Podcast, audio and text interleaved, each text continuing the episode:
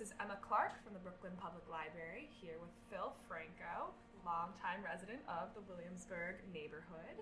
All right, so thank you for being here. Thank you. all. And why don't we start off by talking a little bit about your childhood in the area? You know, you mentioned that you were born and raised here, have Yes. a long history. Your mother still lives in the neighborhood. So, do you have any particularly vivid memories growing up here? Uh, yeah, very much so. Um, I was born here in 1975. I was born on Skillman Avenue, uh, where, well, I was born in the hospital, but my family lived on Skillman Avenue, where my mother still lives today.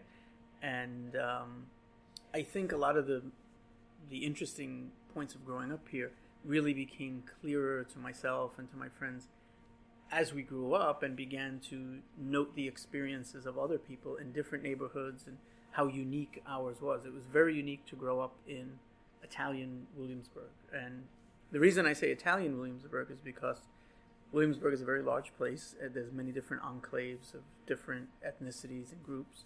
And um, the Italian section where we lived was very unique in that it was somewhat insular. Um, I can tell you, and my friends would definitely corroborate this. Everyone knew everyone. Um, I grew up on a block where there were many children about my age, um, and basically we grew up. It was almost like a growing up in a very tight knit community where, you know, we would be in and out of each other's houses every day. Everyone knew everyone. You really couldn't get away with anything per se. Uh, I mean, the, if uh, if I was home doing something I wasn't supposed to be doing, you could be certain that the neighbors um, would be talking to mom uh, and things like that. Um, there was a lot of outdoor activity, meaning that growing up, I guess that's cultural kind of everywhere these days because of video games and the internet, but we were constantly on the street and uh, playing ball or whatever uh, under the Johnny Pump or the fire hydrant, as non Brooklynites might say. Um, so I think the vivid memories, really, in general, would be a cl- very close knit community. Um, everyone either was related by blood or marriage, and um, you know there was a strong sense of camaraderie that lasts throughout life. So that um, you could be certain that the vast majority of people who grow up together keep in touch. Um, it was a, a sense of family, which is actually a very cultural thing in it for Italians. The neighborhood concept is something very unique for Italians. Um, even those who have moved away would still consider this their neighborhood. Um, so that's something that transcends just Williamsburg. It's a very cultural um, thing for Italians, where, especially Southern Italians, the fam- the family was the one unit that was trusted, and the neighborhood made up uh, like a network of families, um, and that would be trusted far and above any government institution or anything like that. So we kind of took care of each other and um, were constantly together and really associated more with neighborhood and family than with any other uh, possible identification. So we were from the neighborhood would be a phrase that would be used frequently, uh, and with a very specific meaning. Like if someone was from the neighborhood, it meant they were from Italian Williamsburg, and they there was an immediate connection and immediate camaraderie there. Uh, so, um, more specific memories. I don't know if you're. Well, just um, let me give you an example. Uh, most of the people that I grew up with on the block, uh, whether it was Skillman Avenue or for a while we lived on Jackson Street, right here in the vicinity of this library. Um, every one of us continue to keep in touch, whether it be through the internet or physically, or um, you almost exclusively married someone from the neighborhood. Uh, my wife grew up right across the street from the library, actually. Uh, so, and as we got older and we began to kind of branch out, and it was then that we began to realize that there was a certain insularity to it, where, you know, people who grew up in other areas sometimes don't understand the camaraderie and the connection and um, and the real sense of identity with each other. I remember I worked with a woman who once said to me, "You know, I grew up in Jackson Heights." She said, "And if I met someone else from Jackson Heights, I probably wouldn't know who they were, and if I did, we would not be sitting around reminiscing about growing up in Jackson Heights." Whereas with Williamsburg, it's very unique. You would do that. You would immediately connect, and you would immediately uh, uh, have a certain bond that, even if you didn't necessarily know the person well, um, there's a strong sense of community there. which I think today in general is kind of lacking, whether it be here or anywhere else. Um, but you, for better or for worse, you kind of knew everyone's business on the block, and um, it was in general it was very much uh, an open community in that you know people were in and out of each other's houses. We had block parties frequently, so no one was really an outsider. Um, maybe maybe you didn't know the people a few blocks away, but there was still a connection there because they were from the neighborhood and you went to the school with them. And um, so, what I see lacking now, just from my perspective, like where I live, or even among the children in my school where I'm principal, is that sense of connection and that sense of community. Um, I think that's partially cultural in terms of our popular culture. Uh, you know, kids today make play dates. There, there was no such thing then. You just rang somebody's bell and, and you went in the house, and it was just expected. Um, whereas today they'll they'll make appointments and they tend to be more inside. And I live in Queens now, and I could honestly say we've really we've been there for 11 years, and uh, really don't know the neighbors very well. I mean, maybe to say hello to. Uh, but although our children are growing up on that block, we, my wife and I discuss a drastic difference in their neighborhood experience from what we had. So. Is your wife also Italian? Yes, my wife is. Um, my wife is also from the neighborhood here. She is Italian. Uh, she is half Napolitan and half Sicilian. So when my grandfather, who was from Naples, found out that she was Sicilian, he immediately told me to sleep with one eye open. He didn't. Oh, no. He didn't like. Uh, but by the time we he got to know her, he wound up lo- loving her very much. Um, so we actually met in the feast in, in Mount, and it's kind of a typical Williamsburg story where we met in the neighborhood in the feast. We knew each other from a distance for years. Um, you know, I remember when she was like seven or eight years old, and uh, you know, I knew her parents before I knew her, so it was a very typical neighborhood type of situation.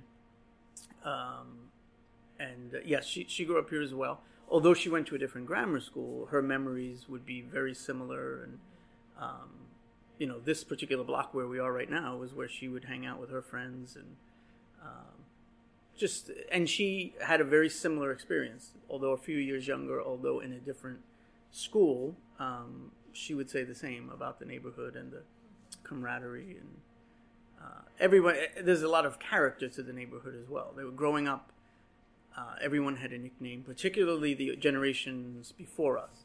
Um, you know, the joke was that if you yelled out the word Anthony, 500 people would turn around. so most of the time, people would have nicknames, and usually they were colorful. Some of them I probably shouldn't repeat, but um, it would give you, you know, uh, you would know who these people were. And to this day, I know them by their nicknames. And in some cases, there are people I've known for 40 years, and I don't know their first name. Um, so that was a, a, part of the culture of the neighborhood as well. So, um, so that, that's really. Did your neighbors ever catch you in trouble? Yeah, there was a few. I mean, I was a relatively uh, calm uh, little boy, but I mean, there was several times where, um, you know, my I, my mom was a single mom, so if I happened to go home and my instruction was to do my homework immediately, but instead I was outside playing ball, there was no way around the fact that she was going to find that out, and she did find out many times because the the kind of like the matriarchs of the block in the warmer weather would always be out watching us, and uh, for good, better or worse, they would tell mom everything that you did, so she would know if I didn't do my homework or something like that. I was if I was just outside playing. Um, you know, she would know what time I went in to do the homework to try and do it before she got home the general rule was, particularly in the summer, the general rule was once the street lights went on, you'd start hearing moms out the windows yelling. Mm-hmm. Um, so if I was making believe I didn't hear her, I wasn't going to get around that because everyone else heard her. So yeah, there was a lot of that type of thing. Mm-hmm. Um, I remember even in my younger days, like maybe eight or nine years old, where I was not yet permitted to cross the street and uh, if I did with my friends, you, she found out more than once that I did. So I was a scofflaw. Have most of your friends stayed in the area? Or um, when I think of the friends that I grew up with, it's about 50 50. There was a, over the last few years, as we've gotten married and started to have children. Most of us couldn't afford to remain in the area, which is really gentrified a lot. And the general trend was for people to move to Middle Village. Um, so there are a lot of people in Middle Village in my immediate vicinity who are from here. I would say about 50% particular, stayed here, uh, particularly those who maybe they already owned the buildings or, or they had an empty apartment in the mom's building. Um, so I do find myself here in the neighborhood pretty frequently to visit either my mom, my in-laws still live here on DeVoe Street, not DeVoe Street, um, and uh, so I would say about fifty percent of the friends I grew up with still live in the neighborhood, um, but even they will lament how quiet the block is. Uh, there's not many kids playing outside, and uh, you know the different changes that have taken place. And believe it or not, some of those matriarchs are still around, sitting, and now they're in their 80s. We thought they were old, you know, 25, 30 years ago. Now they're in their 80s, but they still sit out on the block, and so there's still a percentage left. So. So did you grow up going to the church? Yes, uh, Mount Carmel has kind of been a. Mount Carmel was founded in the 1800s for Italian immigrants. It was what at the time was called a national church uh, meaning that it didn't have specific geographical boundaries. It was for a particular nationality. One of the reasons that was necessary was because in the United States, with all the different immigrant groups, um, different groups were not necessarily always welcome. So, whereas the, the, local parish church may have been predominantly Irish, let's say, um, they really didn't want the Italians and their, you know, unique uh, Catholicism and their statues and their processions and their Italians have a very emotional, dramatic uh, expression of their religion, whereas the Irish culture would be a lot more somber. So national churches were founded. So growing up, we always went to Mount Carmel Church, um, which was always like a, because of that fact was always really central to the Italian community. There were some other Italian parishes in the area, but Mount Carmel was always, particularly because of the famous feast, was always very central. So I was an altar server there. I grew up there. Many of my friends went there either to the school or to the church. So it's been been there as part of my life since day one. you so. participated in the feast every year? Yes. Um, I, for a time, I was on the executive board, which is people talk about the Supreme Court, but being on the executive board of the feast is the highest honor anybody could be appointed to. Um, I was the Turk. Um, actually, while I was the Turk was when I uh, um, in front of thousands of people proposed to my wife, thinking that you know she couldn't say no in front of thousands of people. Yes, um, because we had met in the feast and we had our first like uh, official conversation in the feast, our first date. Uh, I sprung to take her to the feast, which is free, and so uh, you know we both were volunteers there, and I thought it would be a good idea to. Um, while I was t- the Turk, it's it's difficult to explain, but the Turk is a, the pageant of, of the feast is the, the Giglio. I don't know how much you know about that. It's uh, the Giglio is a four ton, eighty five foot structure that's carried uh, through the feast, and it's a it's a very beautiful pageant to see. It's not something that you could really discuss. It's something you would have to witness to appreciate. You know, imagine the Washington Monument just bouncing down the street. Uh, but it's accompanied by a boat that's almost as heavy, and they're reenacting uh, they're reenacting the ter- return of San Paolino to his town of Nola. Uh, and he was on a boat, so that, that's the reenactment. And the people greeted him with Giglio means lily in Italian, so the people greeted him with towers of lilies. So every year a man is chosen to to reenact the boat part, and he's the Turk. So that was my role that year, mm-hmm. and that's why I had the opportunity to publicly uh, propose. Mm-hmm. So that was my way of trapping her into saying it. So And so your studies afterward, I know, were largely influenced by sort of looking into the history of the church in the area, Italian American yeah. traditions. So Absolutely, yeah. Sort of decide to continue looking into your neighborhood and your right. Well, the neighborhood, as I got older and things began to change in the neighborhood, and we began to, all of us, I think, began to interact more with people from other parts of the neighborhood, which for us seemed like other nations. Mm-hmm. Um, we began to realize how unique our experience was, uh, at least for someone growing up in the 1980s. you know, maybe people in the 40s and 50s had unique, those similar experiences, but our neighborhood was kind of old fashioned even in the 80s and 90s.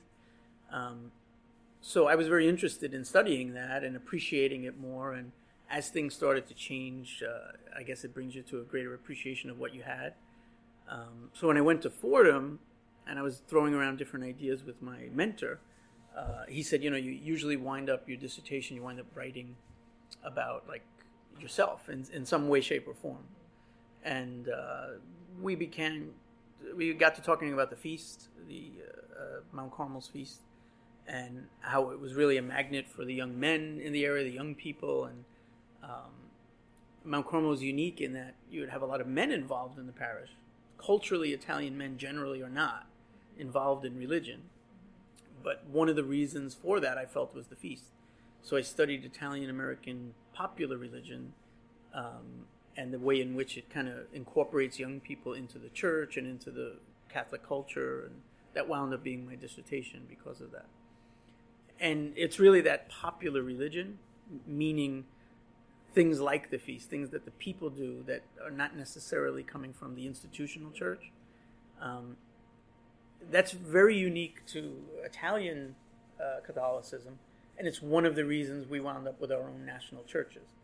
Some of the more traditional groups, like the Irish, they wanted no part of that.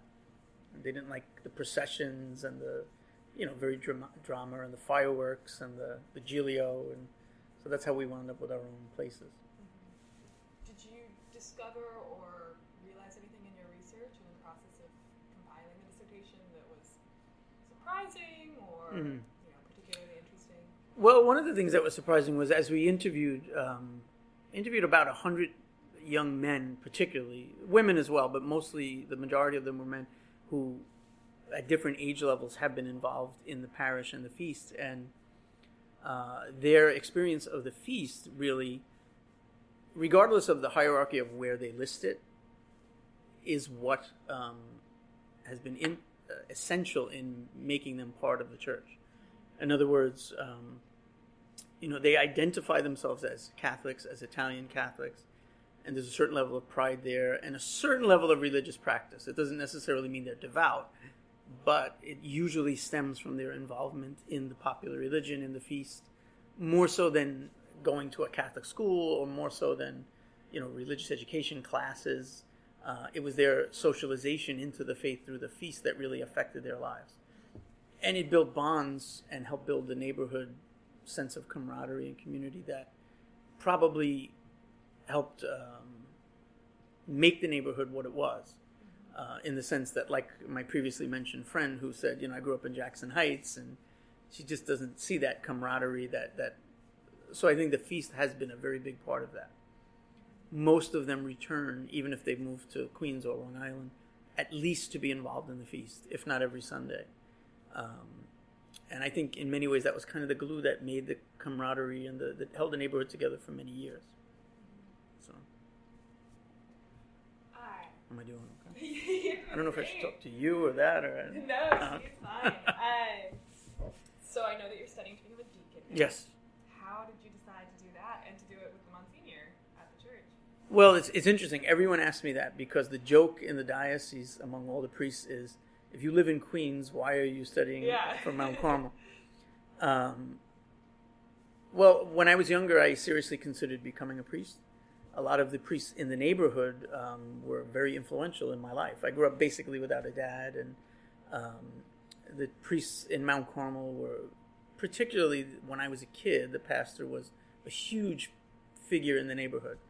Um, it was very traditional, going back to what we were discussing before, where if someone in the neighborhood had a problem, being of that southern Italian culture, you, you didn't go to the psychiatrist, you didn't go to the police, you didn't go to, uh, you know, you went to the priest. And he was very much a father figure to the neighborhood. So as a young uh, student, I seriously was considering becoming a priest, even into college. Um, and then I met my wife, and she seduced me, and oh yeah. So I decided not to become a priest, but I still felt that strong call to be um, involved in the church and be active and try to do, you know, a little bit more than, um, you know, the average involvement. It was something I always felt a strong call to do. And deacons can be married, So uh, as time went on, I was discerning if maybe that was what I should be doing, and um, because of our connection to the neighborhood, my wife and I, and now my three children, we always continue to come back here on Sundays to serve at, to be at mass, and um, first of all because of that family camaraderie that we were talking about, and also because our families still live here, so you're coming on Sunday for the pasta anyway. Um, that's a, still a big deal in the neighborhood here. Um, so I asked Mount Carmel to sponsor me, even though I lived in the geographical boundaries of another parish in Queens. And uh, so far, everybody's been okay with that. The bishop gave his okay. So, God willing, I would be once I'm ordained in May, I would be assigned to Mount Carmel. What's that process been like? Uh, it's a long process, a very good one. Uh, it's, it's, a five-year process. Because I already had the doctorate in theology, they did skip me some of the classes because I was actually I taught some of those courses. so they were like, you don't have to take those. Yeah. So for me, it's been a three-year program, okay. and uh, it's there's days where it's intense. There's a two nights a week class, one Saturday a month, several retreats required per year. Um, it's been a very positive experience. A great great class I'm with, uh, a lot of great guys. We we carpool together. Mm-hmm. Um, through each step of the process, the church requires that you have, and this is the word they use, you have to have your wife's permission.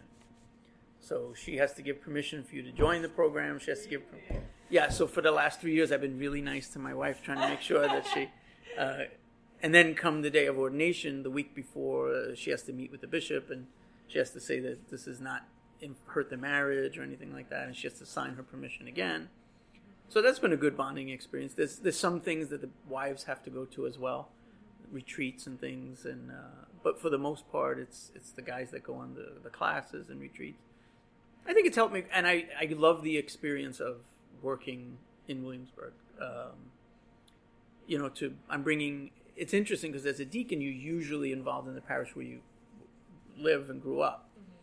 So I'm bringing today, for example, I'm bringing ashes to people that remember me when I was in diapers, and sometimes that could be a good thing, or sometimes you're giving ashes to someone and they're like, "Remember the time you broke my window with the with the baseball." Um, so that that's a nice. Um, my mom lives across the street from the church. I'm bringing her ashes today because she recently had hip surgery. So it's a nice experience. It's kind of like a, a homecoming in a sense to work with people that you knew.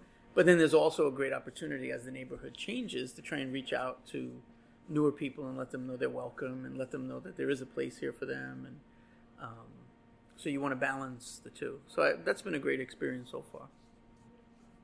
And I'm going to segue a little bit into the nature of the changes the neighborhood right. from your perspective. but to lead into that, you were we were talking earlier about um, some things the church has been doing to reach out to mm. newer population. Right. Do you want to talk about that a little? Sure. Um, I can only speak specifically to Mount Carmel. Really, uh, I know a number of the local churches are trying in different ways to reach out. Um, Mount Carmel, which has trying to balance, really, really trying to balance the traditional Italian, you know, identity that we have, but also at the same time let people know they're welcome. Um, as the neighborhood began to change, especially in the 90s, you know, the, the first wave of uh, changes, a lot of artists were coming in, so we've tried to do things that might appeal to them. Um, we've allowed, uh, the pastor has allowed anything from comic book shows to um, displaying of art that people made. Um, there is a theater company now that the parish has that has put on some excellent productions uh, and quality stuff. I mean, they, they don't just get like the local kid who wants to be in a play. I mean, they really do auditions and they've done some quality things um, just to try and let people know that they're welcome. And uh, one of the things that I've been doing uh, is uh, what's called a theology on tap. Mm-hmm. And uh, basically, you have a talk about a particular topic in religion, but at a local bar Okay. and one of the one of the things that Williamsburg does not lack is bars. so I had to make the sacrifice and sample each bar, you know, and uh, yeah, it was difficult. It was tough, and uh, you know, some of them are very open. They give us the back room, and um, it's it's a national program, and it's not something that Brooklyn came up with, but uh, it actually originated in Chicago. But that's been pretty successful in letting people know that they're welcome. We have a Sunday night mass now to appeal to the people who might not be up early on a Sunday and uh, that's been working out pretty well. So you do see a lot of new faces in the church, and um, basically just to be both welcoming and inviting. Inviting in the sense that not just wait for people to come to you, but you know, let them know that they're invited to come in and look at things. And I think personally, the theology on tap, the um, the different uh, uh, productions that have been put on, I think those have been successful in letting people at least know that we're not adversarial. You know, there's so many new people in the neighborhood with many of them may or may not have a Catholic background, may they may not be particularly religious, but it's just a sense of letting them know that you know we're here for you and you're welcome. I think Mount Carmel has done a good job of trying to balance the two. You know, to be a traditional Italian welcoming place in terms of the feast, and uh, we still have Italian Mass on Sunday. There is still a decent population of Italian speakers who come to that Mass. But at the same time, trying to show everybody that they they could be part of the place. So, and I believe the feast is a tremendous way of doing that because you have thousands of people who are just walking through to see what it's about and make them feel welcome and invite them in. So. And more generally speaking, what are the changes that you've noticed in Um, well, I would say that there's been many changes. Uh, some good, some not so good. The, the um, just generally speaking, the population has obviously increased tremendously. When we were growing up, um, my friends and I sometimes, and I, I, hate to say this, but sometimes we would be hesitant to say we were from Williamsburg because people associated Williamsburg with the South Side, which had a lot of gang activity and drug problems. We, when we went to high school, I remember my friends discussing the fact that people didn't know what Williamsburg was. We had absolutely no chain stores of any kind in Williamsburg. There was no Burger King, McDonald's, Dunkin' Donuts, Starbucks nothing. It was kind of like people didn't know we were here. And um, for the most part, we didn't mind that. We were insular. We, we liked our neighborhood. We liked being together. And um, so, therefore, sometimes we would tell people we were from Greenpoint because we border the Italian section of Williamsburg bordered on Greenpoint. And people generally had a better view of Greenpoint or they at least heard of it. Um, but now the change is it's become trendy. It's one train stop from Manhattan. The property values have, geez, more than quadrupled.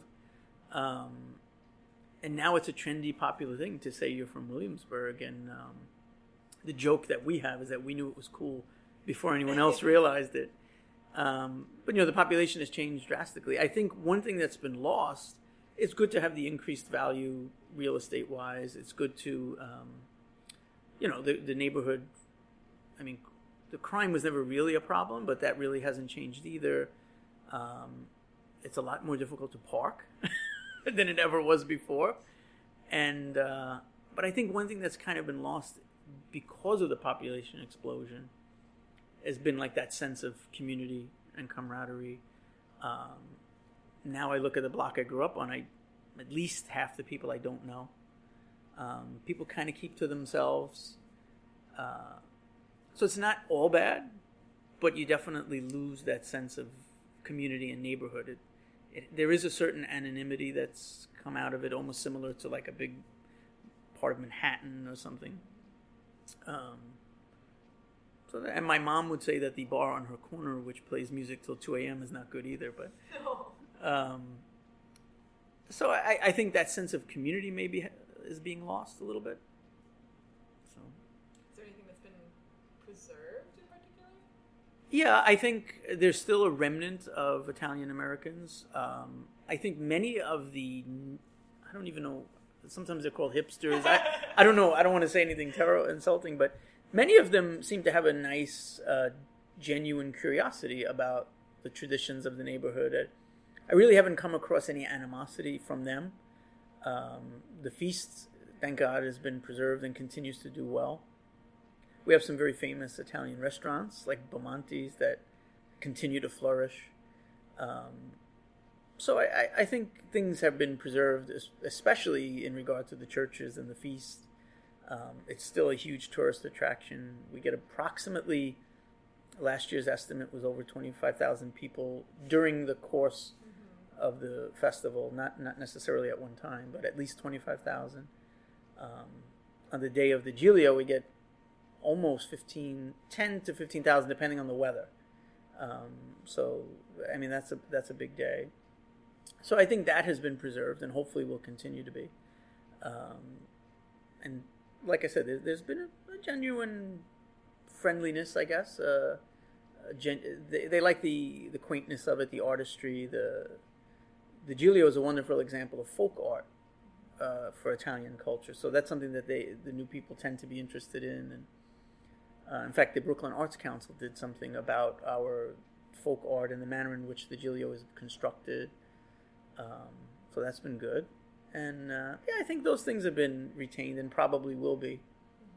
Uh, but there's it, the parishes have become commuter parishes in the sense that, as I look around Mount Carmel, like on a Sunday, probably a quarter of us are driving in from Middle Village or Glendale or Maspeth, different parts of Queens, which are not far away, but it's not the same, you know.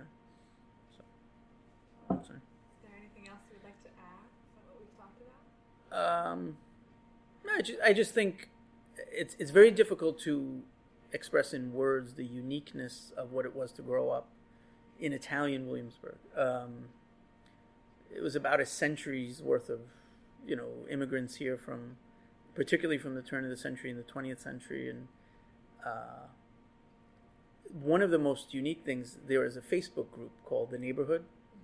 And it's basically people reminiscing about growing up in williams italian williamsburg. And they have different political viewpoints. They have different ages. They have different experiences. But the most unanimous aspect of it the thing that unites all of them there's over 2,000 members on the page, is the uniqueness of growing up here and uh, positiveness. You know, it, it, was just a wonderful experience that they would not give up. If someone said to me, you know, you could do it all over again and grow up in a very rich, wealthy neighborhood in a mansion, uh, I wouldn't. I wouldn't change it. I mean, the friends that I grew up with, uh, they're still here with me, and I wouldn't want to have any other experience as a child, and um, you know, there was just a sense of safety, a sense of connection, uh, really a sense of family. I think that's probably lacking in the average neighborhood today, anywhere you go. So uh, there are still Italian enclaves, but even they have become more modernized and individualized. And I think we were very lucky, at least my generation, to be probably the last to grow up in Italian Williamsburg where even my children won't see that beautiful connection to others and um, at least not the same way we did.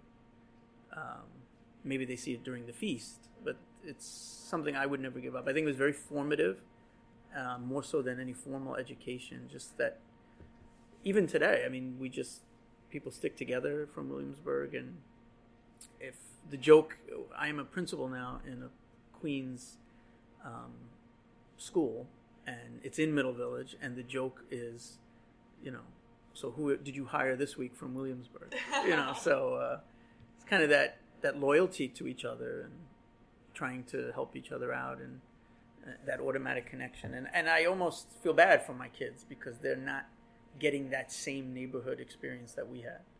Um, so that's really it. I'm just babbling now, right? Yeah. well, thank you so much for taking the time out. My pleasure. Thank you.